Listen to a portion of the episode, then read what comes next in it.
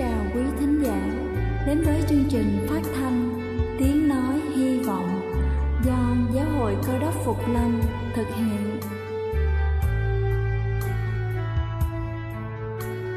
Kính thưa quý vị, Đức Chúa Giêsu trước khi Ngài về trời đã ban cho các môn đệ của Ngài một điều răn mới, đó là họ phải yêu thương nhau như chính tình yêu mà Ngài đã dành cho họ Quả thật vậy thưa quý vị, tình yêu thương là một món quà vô giá mà Chúa đã ban cho nhân loại và đó cũng là thông điệp mà chúng tôi muốn gửi đến toàn thể quý vị. Nếu quý vị muốn tìm hiểu thêm về chương trình, về niềm tin hoặc muốn nghiên cứu về lời Chúa, xin quý vị gửi thư về chương trình phát thanh Tiếng Nói Hy Vọng, địa chỉ 224 Văn Đăng Lưu, phường 3, quận Phú Nhuận, thành phố Hồ Chí Minh hoặc gửi email cho chúng tôi theo địa chỉ tiếng nói hy vọng amos@gmail.com. Ngoài ra, quý vị cũng có thể liên lạc với bất kỳ hội thánh cơ đốc Phục Lâm tại địa phương gần nhất. Xin chân thành cảm ơn và kính mời quý vị lắng nghe chương trình hôm nay.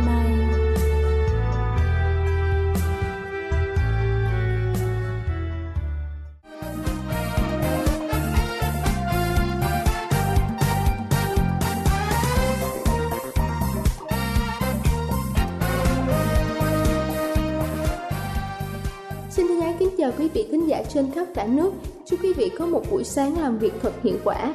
Kính thưa quý vị, trẻ em hay bộc lộ những bản tính hết sức tự nhiên và không hề che giấu. Thế nên việc bé hay cáu kỉnh hay tranh giành đồ chơi cũng được bé thể hiện ra.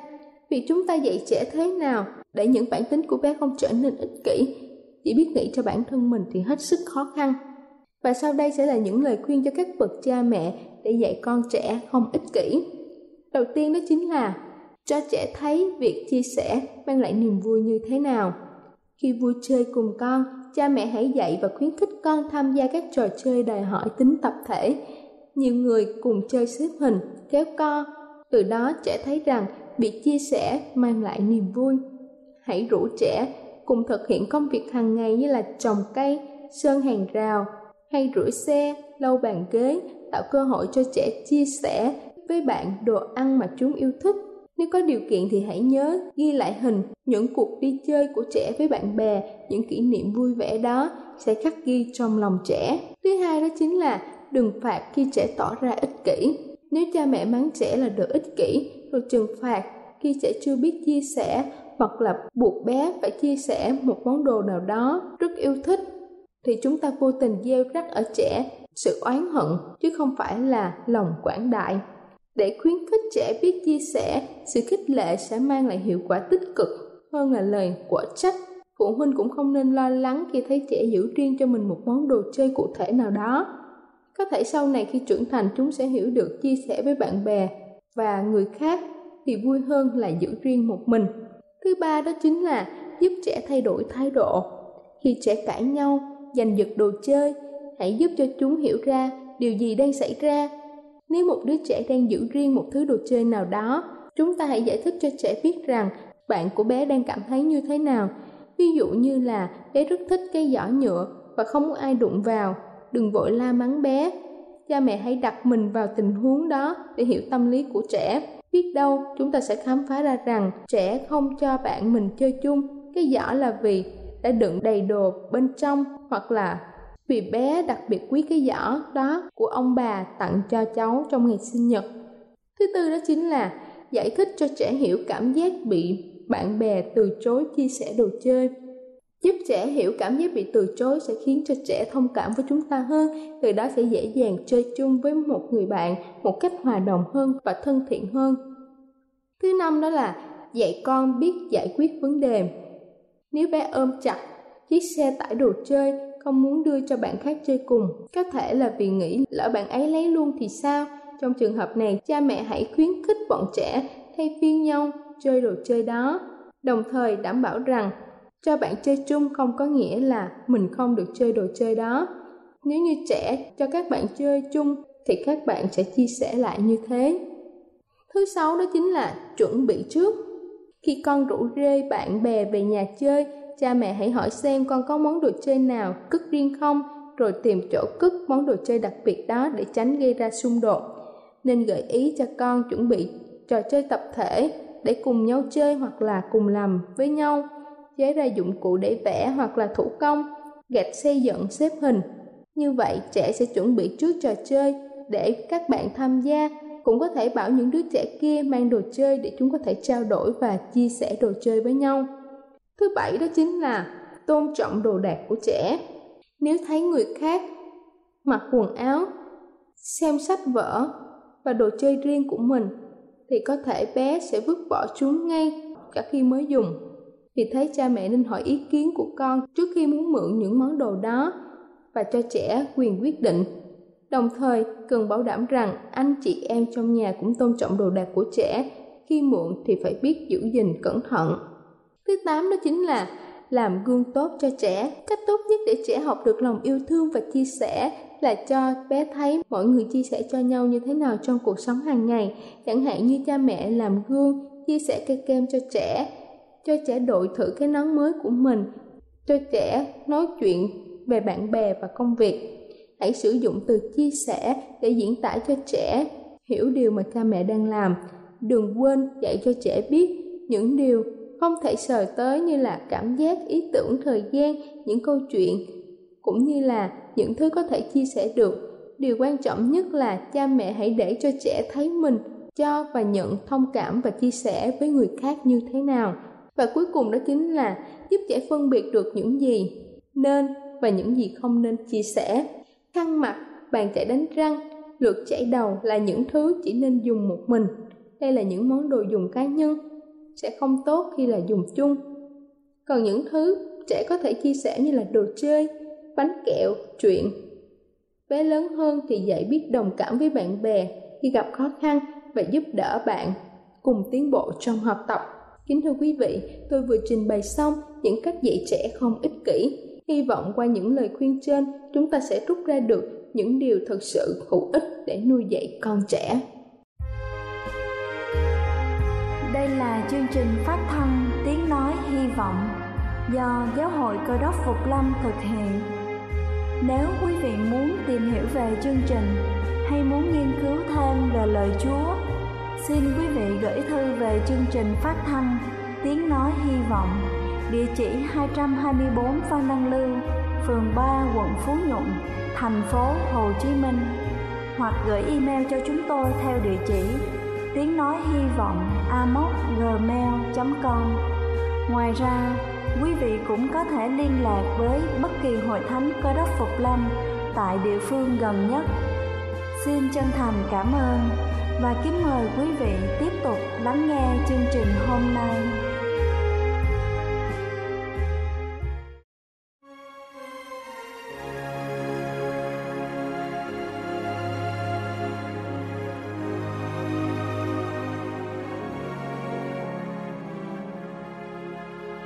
Gian mơ tối, bao nhiêu người đang rên xiết. Và khi nhìn thấy đau thương, gian truân ai kia còn mang. Lòng ai tan úa nhưng ai âm thầm mải miết. Mỗi bước lãng du màu thắm hòa chung lẽ cha.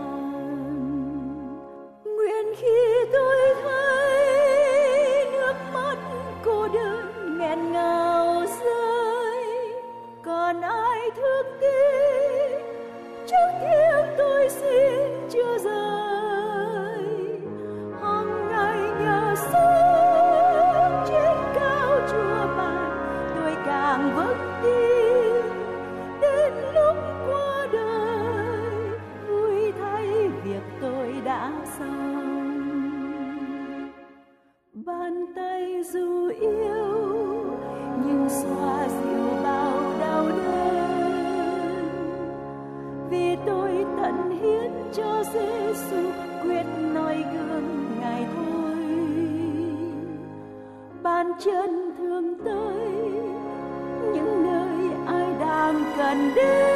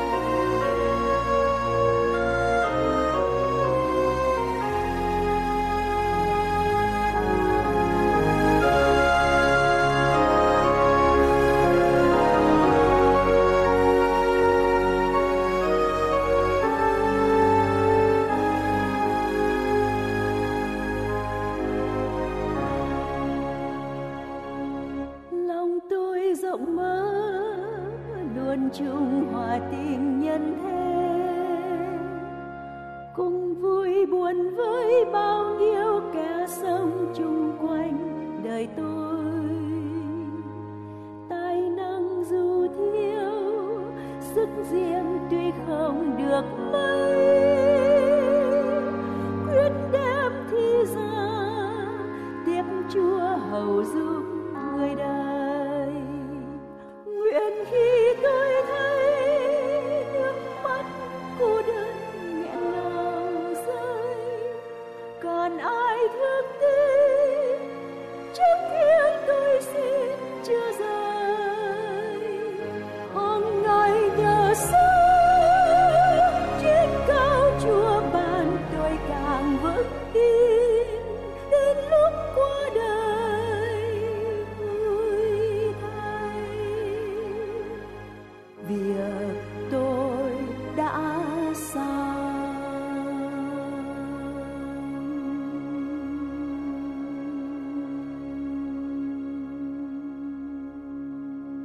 Kính chào quý thính hữu, kính thưa quý vị và các bạn thân mến. Hôm nay chương trình truyền thông sẽ cùng với quý vị chúng ta tìm hiểu về đề tài mọi sự qua đi. Thưa quý vị, đối với dân tộc Do Thái, Salomon là một vị vua được thần linh Thiên Chúa thương xót, đã ban cho người sự không ngoan xuất chúng và sự giàu có nhất đời mà trên trời và dưới đất không bao giờ có một ai sánh bằng quy quyền và thế lực của vua Salomon. Mọi dân tộc trên thế giới, từ đông sang tây, từ nam chí bắc, ai ai cũng đều khâm phục, tôn trọng và kính nể một cách đáo để nhờ hồng phúc của đức chúa trời ban xuống, triều đại của Salomon, muôn dân đều được an bình, thịnh vượng và yên vui tự tại. Tục truyền rằng, vua Salomon có một vị tể tướng tên là Bedia tánh tình rất là ngạo mạn và hống hách, luôn luôn cho mình là người duy nhất có tài làm bất cứ việc gì cho nhà vua cũng được. Để dạy cho vị tể tướng bài học ngạo mạn, Salomon ra lệnh cho vị tể tướng phải tìm cho được một chiếc nhẫn thần để nhà vua đeo vào ngày lễ sư cô vào mùa hè 6 tháng tới. Vị tể tướng tâu hỏi về chiếc nhẫn thần như thế nào? Nhà vua phán bảo, chiếc nhẫn thần này có một thần bí diệu kỳ. Hễ ai đang vui mà nhìn chiếc nhẫn, thì thần sát liền buồn tuổi. Ai đang đau buồn trông thấy chiếc nhẫn, thì sẽ vui vẻ hớn hở. Nói vậy, cho nhà vua vốn biết làm gì trên đời có chiếc nhẫn thần bí như vậy. Nhưng nhà vua muốn dạy cho tể tướng bà học khiêm cung nhún nhường. Bedia đi khắp nơi để tìm chiếc nhẫn thần. Nhưng không nơi nào có cả. Rồi đông qua xuân đến, rồi đi, hè lại. Ngày lễ sư cô sắp đến, mà chiếc nhẫn thần thì vô vọng. Vị tể tướng đâm ra lo sợ buồn phiền. Vì chỉ có một việc nhỏ mà không thực hiện được, thế thất sẽ mắc mặt với nhà vua và với cả triều đình, lại có thể sẽ bị giáng chức hình phạt còn một ngày nữa là ngày lễ sư cô đến vị tể tướng đi vào một khu phố nghèo tại thành Jerusalem ông nhìn thấy một cụ già bài bán các món đồ lũ khủ trên đường phố. Tể tướng dừng chân hỏi ông cụ bán hàng có chiếc nhẫn thần không? Cụ già bán hàng không nói gì cả, hai tay lục lạo một hồi, rồi đưa lên một chiếc nhẫn vàng vị tể tướng vừa nhìn thấy liền mừng rỡ. Bao nỗi lo buồn bỗng chốc tan biến. Bằng mua đem về. Qua ngày sau, nhà lễ sư cô đến. Nhà vua lâm sàng, hạ giá đến chứng kiến buổi lễ. Nhà vua rất phấn khởi trong lòng, vì nghĩ rằng phút chốc nữa đây, vị tể tướng ngạo mạn, hống hết kia, sẽ một phen khiếp đảm ê chề trước mặt các quan quân quân thần nhà vua bằng tiền đò vị tể tướng bên chiếc nhẫn thần cho nhà vua đeo trong nghi lễ. Vị tể tướng trịnh trọng và hăng hái dâng nhẫn thần lên cho vua. Salomon không ngờ vị tể tướng có nhẫn và vừa nhìn thấy nhẫn, nhà vua bỗng biến sắc bạc. Nhà vua đang vui sai trong lòng, bỗng trở nên buồn giận và tuyệt vọng vì trên chiếc nhẫn có khắc ba chữ do thái, có nghĩa là mọi sự sẽ qua đi, khiến cho nhà vua phải bối rối, buồn phiền và thất vọng. Dường như muốn nhắc nhở cho nhà vua biết rằng giàu cho Salomon khôn ngoan hay giàu có đến đâu đi nữa, rồi cũng sẽ không còn nữa. Giàu cho Salomon đã cao trí vượt bậc để hạ nhục một tên tể tướng dưới quyền mình được thành công, hay thất bại, rồi cũng sẽ qua đi. Giao cho cả thiên hạ có khuất phục Salomon bằng khẩu phục, tâm phục, hai bị mua chuộc hùa theo đi nữa, rồi cũng sẽ qua đi như luồng gió thổi. Thế nên Salomon đã hạ bước tiếp rằng, hư không của sự hư không hư không của sự hư không, thái đèo hư không tâm cử ức truyền đạo đoạn một, câu thứ hai. Phù hoa, nối tiếp phù hoa. Cuộc đời mọi sự chỉ là phù hoa. Hay là nói như nhà thơ hoàng linh trang trong quyển, thơ chung riêng một góc trời. Cuộc đời chỉ một chữ không. Vào thời kỳ pháp thuộc nước việt nam ta, ông trần ở quảng ngãi qua đời thì ông thượng ở phú mỹ đi điếu cho ông mấy câu thơ sau đây.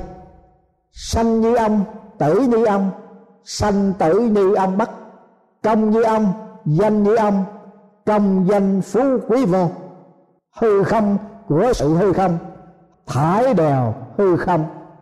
Đức tăng thống quyền quan đã để lại những lời sau đây. Sống không nhà đi không đường, tù không tội, chết không mồ. Cuộc đời làm người bốn chữ không. Nhưng thưa quý vị, điều gì còn lại? Một người lính mỹ đã từng được sống sót sau trận đệ nhị thế chiến. Năm 1958 ông đến viếng thăm Đức Quốc. Trong lúc ông đi lang thang tại thành phố Berlin, trong quan cảnh của một thành phố sinh động ông hồi tưởng lại cảnh tượng đổ nát trong trận chiến. Nơi ông đang đứng, trước kia là một ngôi nhà thờ tọa lạc. Bây giờ, nền móng vẫn còn một đống gạch vụn được dồn lại. Và người ta cắt lên một ngôi nhà nhỏ chiếm một phần nền của nhà thờ. Nhưng hai trụ cổng của nhà thờ vẫn còn với cái vòng cung chạm trổ theo lối Gothic nhìn lên ông thấy những chữ được chạm trổ, tiếng Đức câu kinh thánh như sau. Trời đất sẽ qua, nhưng lời ta nói chẳng bao giờ qua đi. Phúc âm tăng ước mai thơ đoạn 24 câu 35 vâng thưa quý vị và các bạn thân mến, tất cả trên đời này đều sẽ qua đi, nhưng lời của đức chúa trời phán thì còn lại đời đời. Bởi vậy cho nên hãy sống một cuộc đời bởi lời của chúa và trong lời của ngài thì mới được tồn tại. Đức Chúa Giêsu phán rằng, người ta sống chẳng phải chỉ nhờ bánh mà thôi, song phải nhờ mọi lời nói ra từ miệng Đức Chúa Trời. Vì thế cho nên Thánh Phaolô đã khẳng nguyện rằng, nguyện xin lời của Chúa cứu thế được đầy dẫy trong lòng anh em. Và anh em dư dật, mọi sự khôn ngoan vua David cũng đã khẳng nguyện rằng, tôi giấu lời Chúa trong lòng tôi, để tôi không phạm tội cùng Chúa. Phúc âm cử ước Thi Thiên 119 câu 111 Lời Ngài là sức sống của con, Lời Ngài là tiếng hát đời con, Lời Ngài chứa trang niềm hy vọng. Lời Ngài dẫn dắt đời con. Lời Ngài ấm áp cho cuộc đời. Lời Ngài hạnh phúc cho trần gian. Và sứ đồ gian cũng đã tuyên xưng rằng Vả thế gian với sự tham dục đó đều qua đi. Sống ai làm theo ý muốn của đức chúa trời thì còn lại đời đời phúc âm tăng ước gian thứ nhất đoạn 2 câu thứ 17 đó là điều còn lại ở trong chúa thưa quý vị và các bạn thân mến điều gì còn lại cho nhau người với người cả cuộc đời của Phaolô truyền giảng giáo lý cứu rỗi của Đức Chúa Trời trong Đức Chúa Giêsu cứu thế. Ông đã chịu đựng mọi thử thách, Ném trải không biết bao nhiêu nỗi đáng cay, chống đối ngược đãi. Thánh đồ Phaolô đã viết 14 sách trong phần Tăng ước bình luận về đức tin, luật pháp và ăn điển của Đức Chúa Trời. Mỗi bức thư Phaolô viết đã dốc đổ tất cả tâm tình lòng nhiệt huyết để dạy dỗ sửa trị binh vực cho chân lý cứu rỗi của Đức Chúa Trời. Cuối cùng ông đúc kết cô động điều gì còn lại cho nhau. Cô Đinh Tô thứ nhất đoạn 13 câu 13 Nên bây giờ còn có ba điều này. Đức tin, sự tâm cậy, tình yêu thương. Nhưng điều trọng hơn trong ba điều đó là tình yêu thương. Lâm ngũ đường đã minh chứng điều gì để duy trì thế giới nhân loại? Một chữ tình để duy trì thế giới một chữ tài để tô điểm càng không? Thưa quý vị và các bạn thân mến, nếu chúng ta không có chữ tình, thì ở đời chẳng có việc gì để làm cả. Tình là linh hồn của đời sống, là ánh sáng của tinh tú, là nhịp điệu của âm nhạc, của thi ca, là sự tươi đẹp của bông hoa, là màu sắc của lông chim, là duyên dáng của đàn bà, là sinh khí trong hạt vắng. Linh hồn thì phải có tình, cũng như âm nhạc phải có âm điệu để tỏ bài tình tứ. Nhờ có tình mà lòng ta được ấm áp, mới có đủ sinh lực để vui vẻ yêu đời và đối phó với đời. Salomon nhận định tình yêu như thế nào? Phúc âm cử ước nhã ca đoạn 8 câu 6 câu 7 Tình yêu mạnh như sự chết. Nước nhiều không tí tét được tình yêu. Các sông chẳng nhận chìm được tình yêu. Và trên đời này, sức mạnh nhất nhì là gì? Nhất thủy nhì hỏa. Nước lũ có thể nhận chìm núi đồi gò nõng Nhà cửa và cả thành phố không có một sức lực nào ngăn chặn được. Thế mà, đối với tình yêu, nước phải chịu thua. Tình yêu không chỉ mạnh, mà còn bền bỉ, dẻo dai, lì lợm, chịu đựng âm thầm lãng lẽ ta yêu cưa không đứt đứt không rời. Phơi không khô, đốt không cháy cại không bể, để không hư. Ngâm không thấm, cấm không sợ. Vâng thưa quý vị, tình yêu nó bền bỉ, dẻo dai, và tình yêu với nhau còn đến đời đời. Cách đây rất lâu một cuộc tranh tài thế vận hội tại Seattle, tiểu bang Washington, có chín nhà điền kinh khỏe mạnh, cường tráng tham gia. Họ chuẩn bị cuộc tranh tài chạy bộ 100 mét. Không phải mỗi người đều chạy, nhưng tất cả mọi người đều muốn tham gia và muốn được thắng cuộc đua. Tiếng súng nổ ra lệnh. Cuộc thi bắt đầu. Tất cả chín người đều chạy, nhưng đang chạy thì có một thanh niên bị trợt chân ngã quỵ và thanh niên khóc tám người kia nghe tiếng khóc, họ chạy chậm lại, rồi quay đầu lại nhìn. Cuối cùng, họ đều ngưng chạy và quay trở lại. Một cô gái ngồi xuống và hỏi chàng trai bị té, đã thấy đỡ chưa? Sau đó tất cả chín người vai kề vai cùng nhau dìu dắt tiến bước đến làng mức tất cả khán thính giả đồng loạt đứng lên vỗ tay tung hô tán thưởng tràn vỗ tay kéo dài hơn bao giờ hết. Tất cả mọi người chứng kiến cái sự việc ngày hôm đó, thường kể lại chuyện này cho người khác nghe. Tại sao? Vì tận cùng trong thâm tâm của người ta đều hiểu rằng điều quan trọng nhất trong cuộc đời không phải là sự thắng cuộc mà là sống cho nhau và nghĩ cho nhau. Đó là gì? Đó là tình thương. Đức chúa giêsu đấng cứu thế, ngài đã ăn cần dạy dỗ rằng ta ban cho các ngươi một điều răn mới. Nghĩa là các ngươi phải yêu nhau như ta đã yêu các ngươi thế nào, thì các ngươi cũng hãy yêu nhau thế ấy. Nếu các ngươi yêu nhau, thì ấy là tại điều đó mà thiên hạ sẽ nhận biết các ngươi là môn đồ của ta. Phúc âm Tăng ước, sách gian đoạn 13 câu 34 câu 35 Vâng cái tình thương, người ta có thể nhận diện được. Cơ đốc nhân có Chúa ngự trị ở trong tâm hồn của họ. Thưa quý vị và các bạn thân mến, mọi việc ở trên đời này đều sẽ qua đi theo năm tháng thời gian, nhưng chỉ có hai điều còn lại.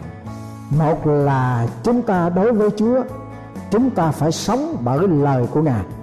Và trong lời của ngài mới còn lại như lời ngài đã phán. Nguyện trong giờ phút này, quý vị hãy đến với đức chúa giêsu để tiếp nhận ngài làm hồng ân cứu chuộc cho linh hồn của mình và quyết văn vâng theo lời phán dạy của Chúa để còn được tồn tại trong ngày mà Chúa trả lại. Và nhờ ơn Chúa, chúng ta sinh cho nhau và nghĩ cho nhau trong tình yêu thương. Amen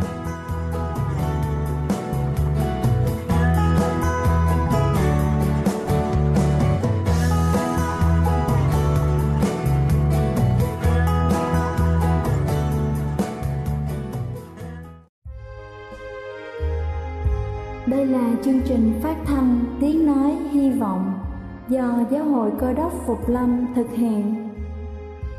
Nếu quý vị muốn tìm hiểu về chương trình hay muốn nghiên cứu thêm về lời Chúa, xin mời quý vị gửi thư về chương trình phát thanh Tiếng Nói Hy Vọng, địa chỉ 224 Văn Đăng Lưu, phường 3, quận Phú Nhuận, thành phố Hồ Chí Minh.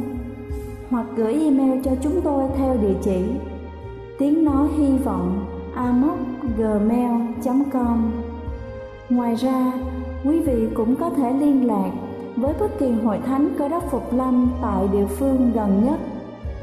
Xin chân thành cảm ơn và hẹn gặp lại quý vị trong chương trình lần sau.